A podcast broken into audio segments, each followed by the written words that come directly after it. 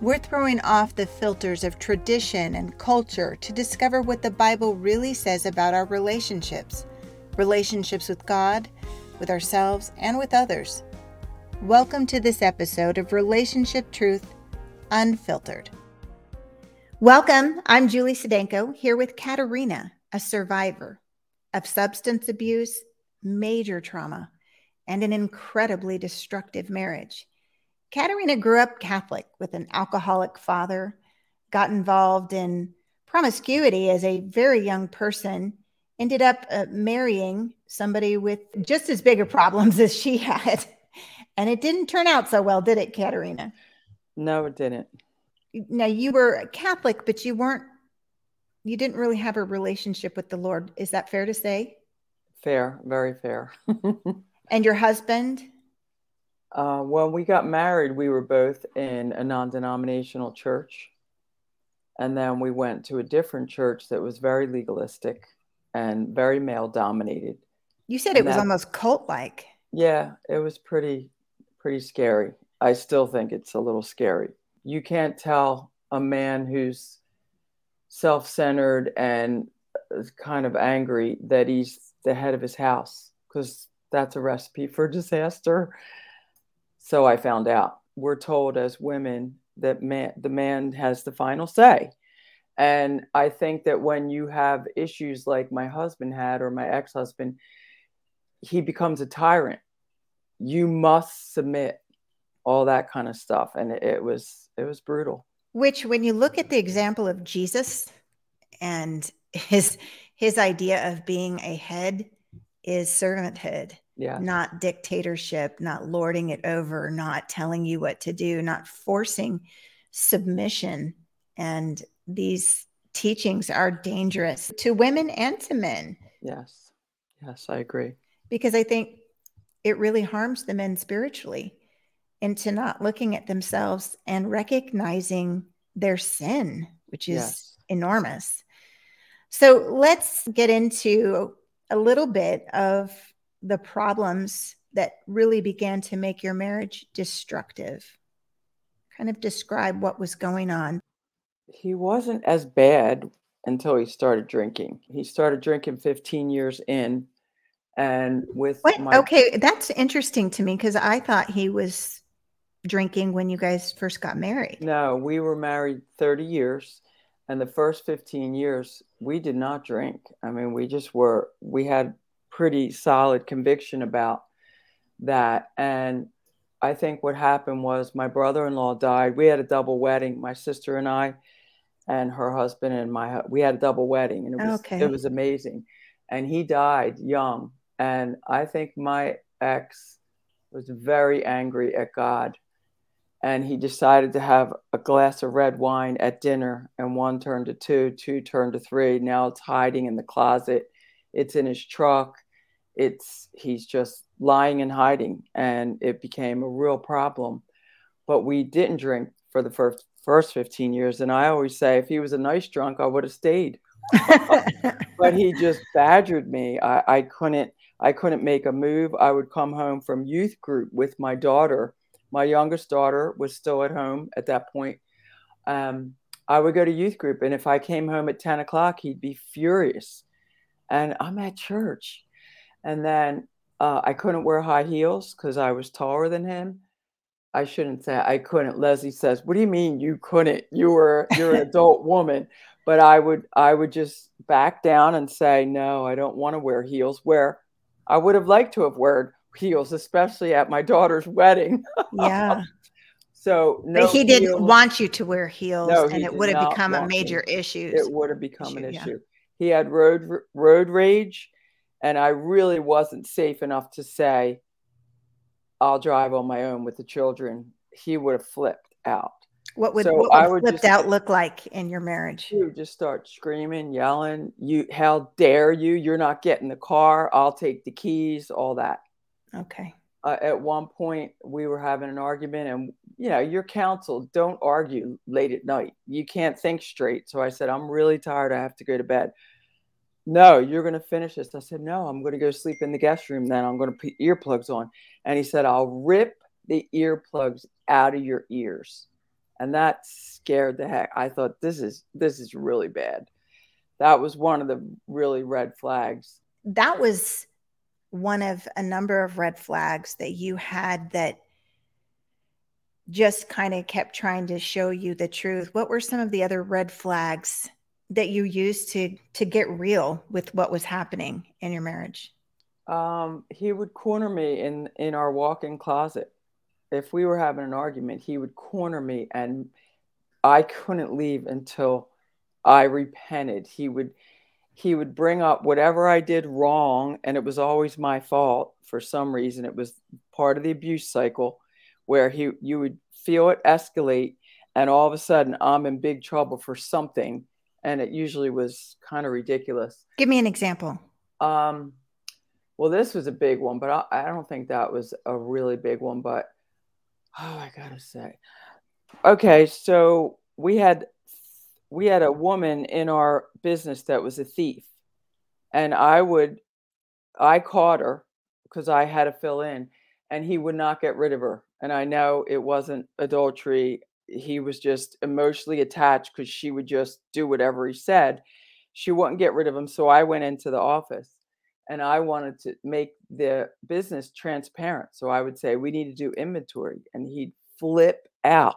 He did not want to do inventory. Why? Because I think. Oh, he because was, he knew that she had stolen half. The- I think he was pocketing money too. And I don't oh, think brother. he cared okay. if she stole. So he would force me to say, This is my business. I'm the president, like a lunatic. How dare you? you're good with the computer. You stick with the computer, like that kind of stuff. And like, so I was cowering. Now, I'm not a, a weak woman. No, you're not. But I was scared of him. And I didn't even realize it. I would just thought he was the husband and over and over just suck it up and back down. And you did you did. really in in your heart of hearts did you really believe that what he was doing was okay? I think after many years, I, I started to realize it was bad. But I'm telling you, in the beginning, it's like a fog. When they teach you the woman has to submit and you go to counseling and they say, Well, what did you do to provoke him and all that? You know how they do that. And, that, and that's the kind of counseling that you would get. Read this book. And then there's oh. actually quotes in one of the ladies, she wrote in her book, Everything you do must be in light of how will this bless my husband? So if I want to make jewelry at night because I'm an artist, that doesn't really bless him. So I wouldn't do it. I mean, in my in all fairness, it's our fault because we followed them like they were God. The men who wrote these books and the wives who, you know, co yeah, whatever that is. So it's really my fault. I wasn't following Jesus. I wanted just to be told how to live as a Christian, how to raise my kids, you know, homeschooling, and you don't date, you court. Well, we made my daughter's court, but my son was out all hours of the night. So he had a double standard for my son, which made me furious. But I, you know, I would say stuff, but he would, you know, yell and scream at me. How dare you? So, so you just had a very rules based religious experience and you were around people that didn't really seem to care about your experience. I guess this is a big clue. And I say this for anybody who's listening. And I certainly don't mean to beat up on you as though, well, didn't you know? Because you really didn't. I mean, you really do buy into this and believe it's okay. But for our listeners, if you are being physically threatened, even if he doesn't touch you, but if you're being put in a corner, if he's towering over you while he's yelling at you, if you feel afraid, those are huge red flags. That is not okay. And I'm sorry that you had to experience that and that you had to experience it for so many years before you learned the truth. Well, I feel like that lady that ran into Leslie and says, I'm glad I had an abusive husband because I learned blah one two. I'm a different person. Took a lot of years, but God. Tell me about that. Me. Like, how did you find Leslie? How many years had you been married and dealing with this? Okay, so I was married 30 years. So 15 of those years was horrendous, were horrendous. And so I eventually I went to counseling, um, addiction counseling. I got it for free through like uh, something that they were trying to promote. Were and you I struggling with addiction as well?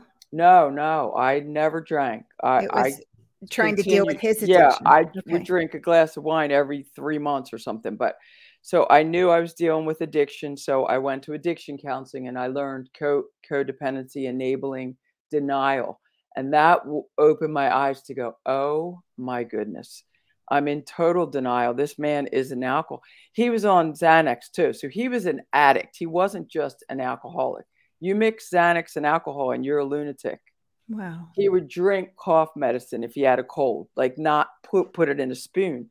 So he was messed up. So I went to that counseling and then I went to another secular counseling that was specialized in abuse and she was amazing and I'm like am I being is this abuse and she said I wouldn't have taken you as a client if it wasn't if you weren't in an abusive marriage.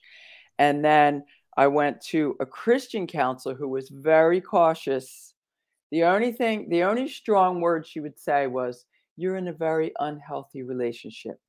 And I think as Christians, we're afraid to say, yeah. You need to run for the hills because you're in danger. Exactly. And so she didn't help. I spent $5,000 in a year on her. And she was actually the one that referred me to Leslie. She told me about his book. Wow. Her You're book. Kidding. And no, maybe she wanted Leslie to tell you the truth. Probably, probably. Well, and and for any people helpers that are listening, it's okay to tell people that they should leave or that they can leave. Yes.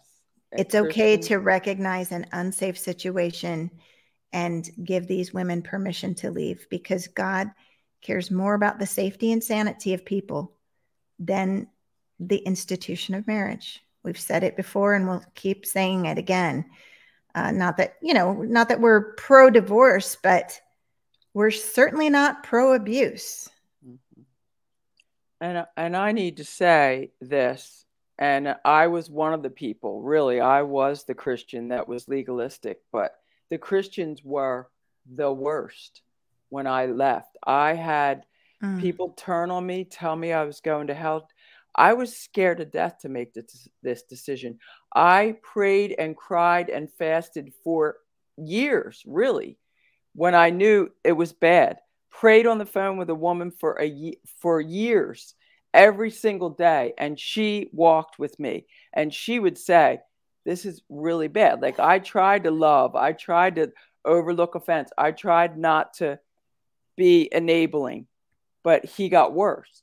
So when I left, it was a decision I was on my face about because I love God and the Christians were brutal. So I'm God so help us as Christians. God help us, yes. We do not look like Jesus. And I didn't know Jesus like I do now. And I would never trade this horrendous season or years for anything in the world because Jesus stuck closer than a brother. He was my best friend, my husband, my lover, and I I can't say enough. I'm not the same person because of him and because the word of God was my strength and my anchor and I'm not a legalistic person anymore and I repented from all that because I would be the one you can't get divorced, you know, God hates divorce, not knowing the scriptures. Right. He hates a man treating a woman treacherously. Nobody reads that part. Which was really the title yes, of your marriage, wasn't exactly, it? Exactly. Exactly. and you know, I, I, go back to what you were saying about that teacher from your old church that was oh. telling you don't do anything that's not for the benefit of your husband. Well, let's think about that. Was it really benefiting your husband for you to cower, for you to enable his substance abuse, his you know authoritarianism was that in his best interest it Absolutely was not. not. but it he was, was very unteachable no matter what i brought to him it was a fight he would not even his brothers if they said something he was untouchable and I believe it was his upbringing. I think his father taught him that the rules don't apply to him because he mm. was the favorite and got away with some stuff against his mother's wishes. They kind of lied. And I think that was ingrained deeply in him. He's been through rehab seven times since I left and is still. Katarina, like, are you serious? Alcohol, yes. And my children were alienated from me bad. He told them I was having an affair. God help us. Oh, she wouldn't have left me because I'm such a prize unless she was. I'm sorry to laugh, but I'm having an affair. I was at youth group. She stole all my money. So it's not ours, it's mine. And I was strung out on drugs. He told my children that when I left.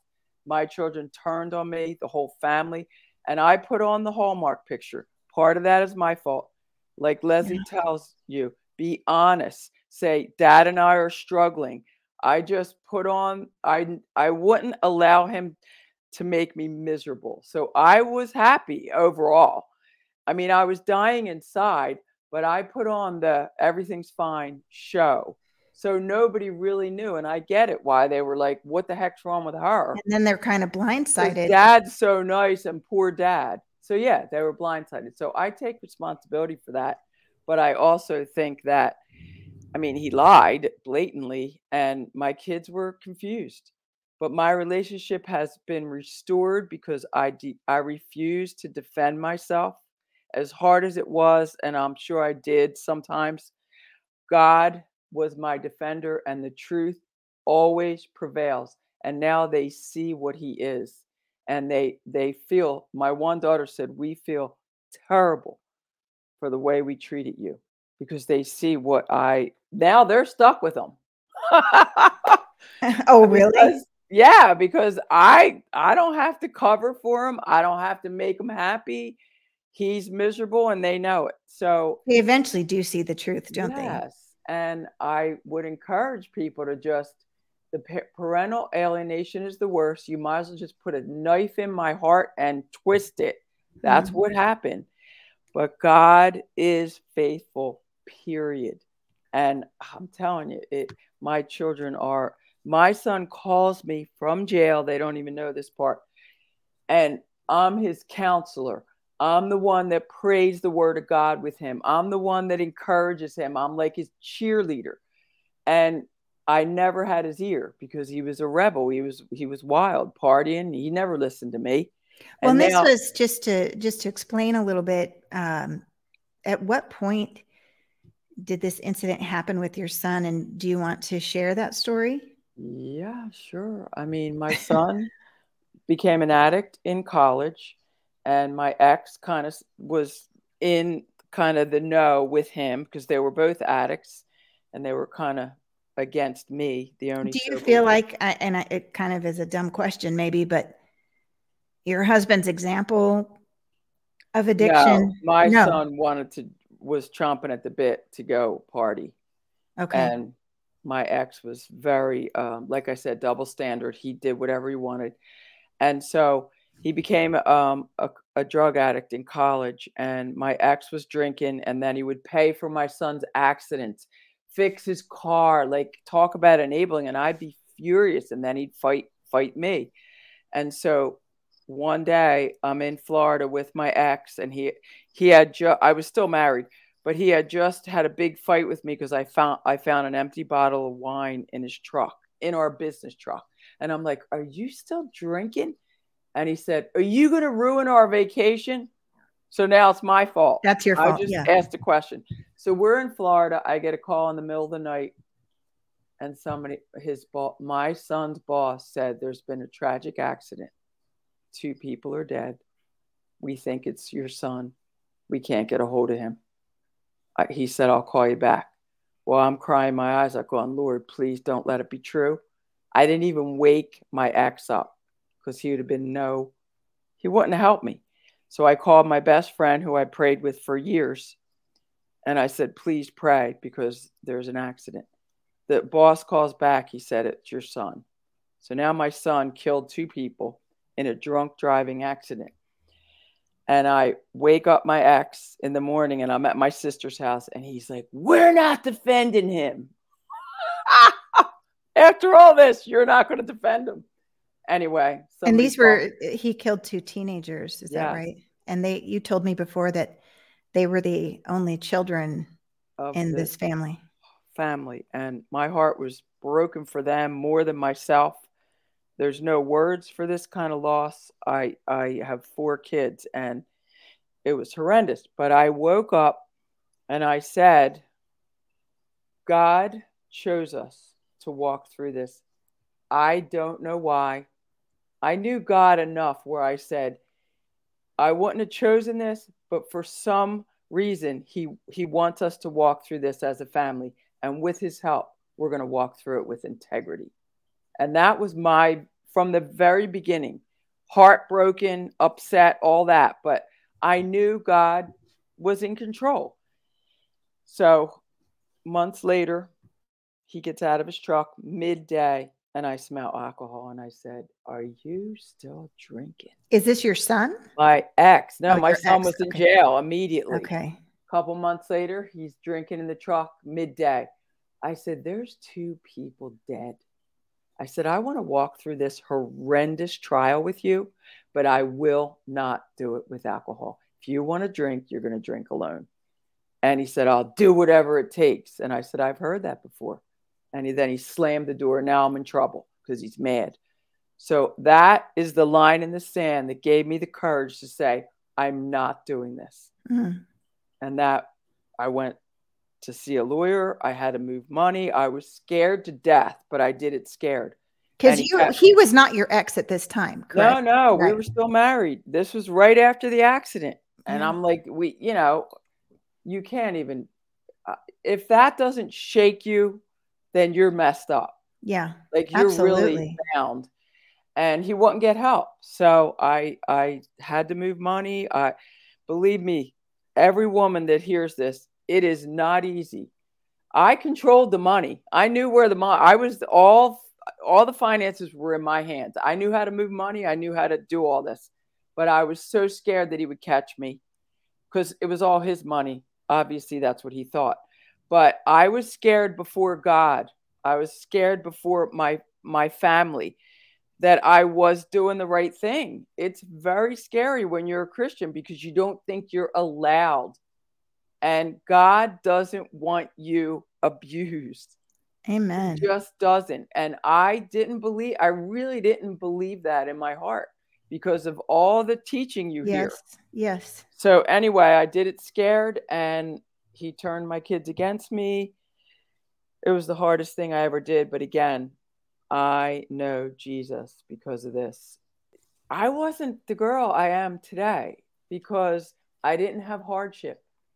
I think hardship makes you humble. I'm sorry. If you let it, I think that God just humbled me or I humbled myself under him because of all this trial and I wouldn't trade it for the world. At what point in your marriage did you find Leslie and her teaching? I found her, I think it was right a little bit before the accident. I can't remember how long. I've been in Conquer a lot of years. 2016. The oh, accident oh, wow. was 2015. So when I was at the Christian counselors and she referred me, I read the book and I, I went through the list. Are you in a destructive relationship? And I went, oh, I have like all but three. That's called so a clue. Scared. I was so scared. I'm like, really? this is serious. Like, were you surprised? Nobody talks about it. Yes, I did. I didn't think it was abuse. I just didn't know. Nobody talks and I don't know why I'm surprised. I because I know that there's so many women in that that same situation and they don't. They don't no. think that what it mm-hmm. is is abuse and part of it is because of some of this really faulty crazy teaching. Yes. But and it is like abuse. Leslie will say, we don't have that problem here. She'll ask to talk in churches. Oh, we don't have that problem here. That's what they think. Churches. One in four Christian women yes are and victims I, of abuse. So I quote that a lot to people, and I'm a I'm an advocate. So if your congregation is over four, you've got Yes, that problem. exactly. so tell me what were in this journey, and I know you've been in Conquer for a long time, but what were the big milestone revelations? One of the things was huge is that I am a person to love, not an object to use like a cell phone. And Leslie uses that a lot, that example. And I was an object. If I didn't do what he wanted me to do, I was in trouble. Um, that was one. The two kinds of divorce and the verses with those about the certificate of, divorce Mhm. and how women weren't protected. And I can't go into it all now, but that was huge. And I almost didn't believe it in a way because I just didn't think I had an out. I really didn't. God cares more about the safety and the sanity of the individuals in the marriage than about the institution of marriage. And that's where Christians are. They Yes. think that institution has to be protected at all costs instead of the people being protected. And you know what? Right? I'm sorry, but if that's true, what kind of a God do we serve? God help us if God that's who help he us. is. If Exactly. he really wants Yes. you to stay married and abused. Yes. This is But crazy. nobody acknowledges emotional abuse. And that was my other big aha moment. She talked about all the verses about emotional abuse in the Bible, especially Psalm 55, where David says, If it was an enemy that taunted me, I could handle it. But it's you, my trusted friend, my confidant. We shared, I think it says we shared the same bed together or something. I that was uh, very eye opening. This is my own, like, uh, we're one in the Yeah. spirit, and this is the one that's taunting me. So that was big. And then the three key ingredients for a healthy relationship reciprocity, which never, it was never reciprocal. Trust, I didn't trust them. And safety, I wasn't safe. you were not safe. So all those were huge. Being open to the Holy Spirit and wise others, that woman that prayed with me for, Mhm. I mean, we prayed 10 years before I left on the phone every day, almost every day. Without her, I couldn't, I wouldn't have had the strength because she was saying, You got to go. I changed my mind about the apartment three times. I was so Wow. scared to do it. So people can see what you can't, other Christians especially, committed to the truth. And this is where I'm at today. If I say God's my provider, God's my provider, period. I have to live that way. And the way I'm walking right now, it's really a miracle story. So that that'll be coming later. But those are all the huge things that Leslie taught me. It, it's been life changing. How are you different today? Your life. Oh my goodness. Okay. So I'm doing what I was created to do. This I'm is such a cool story. And Yeah. I was never allowed to do art. Not allowed, but like it was always about him. So I'm a Christian and I'm an artist, right? So I had to say yes to God, you're my provider. Somebody had been asking me to teach art in an impoverished neighbor, not an impoverished, but a low income area for years. And I didn't want to do it because it was too far. And I'm not a real teacher. And I, and I have to work and they're not going to like me. All these ridiculous excuses. And I finally said, I have to say yes to this. If God's my provider, I'm going to trust him. So I did it, fell in love with these kids.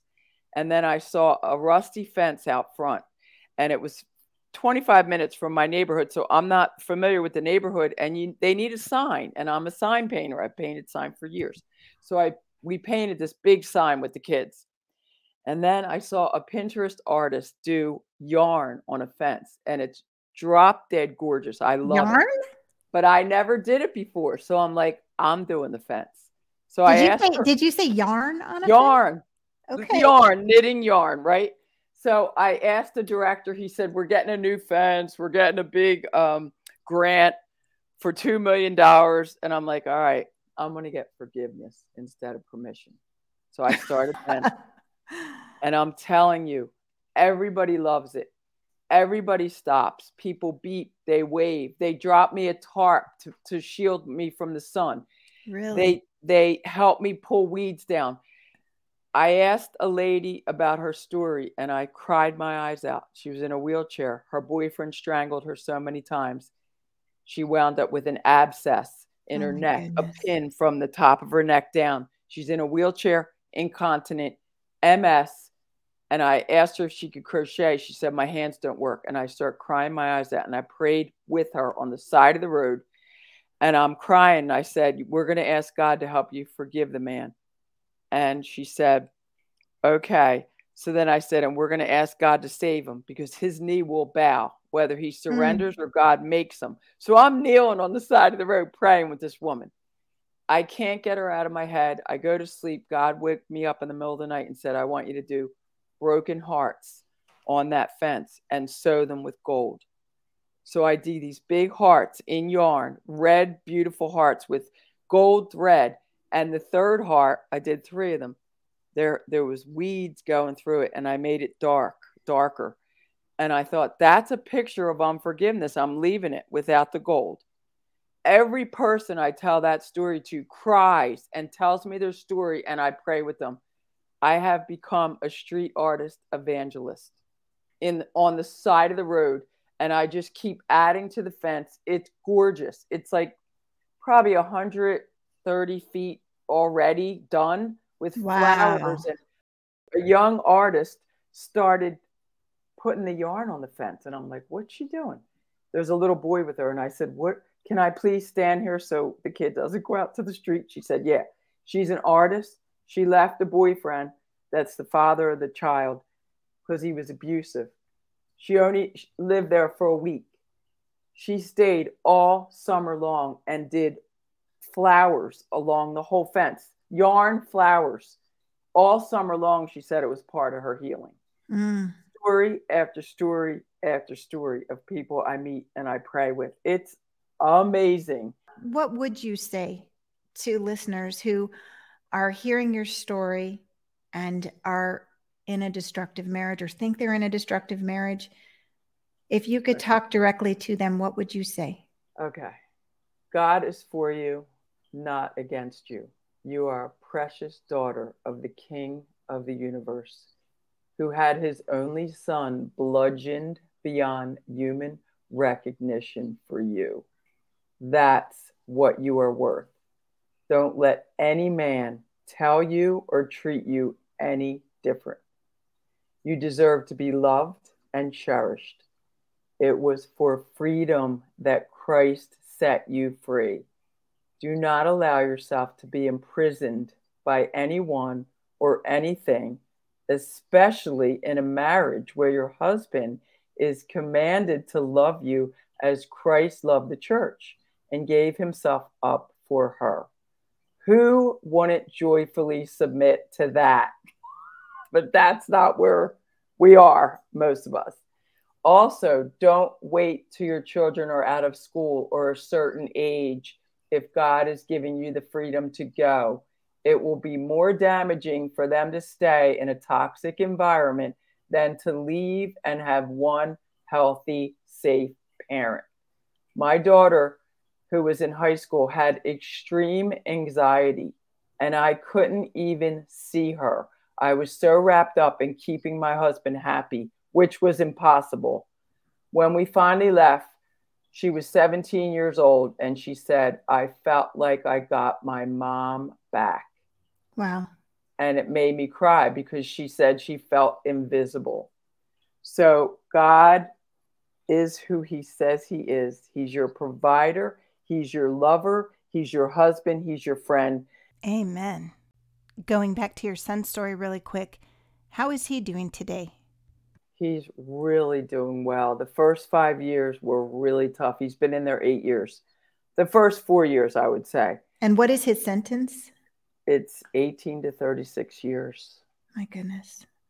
But I told him God has a kingdom purpose for why you're in there. There are people in there that need to know him.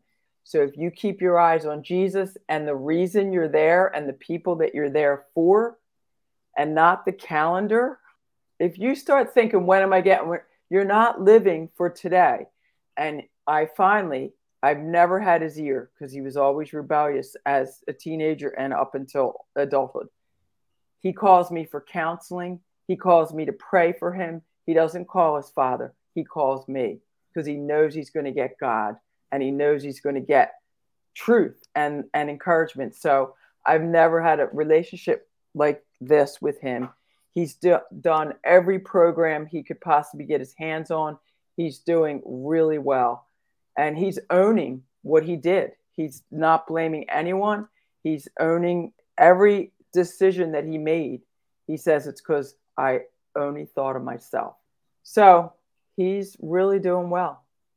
I'm so, so grateful for that because when you look at what you've come out of, people don't look at that mess and think, oh, there's a happy ending.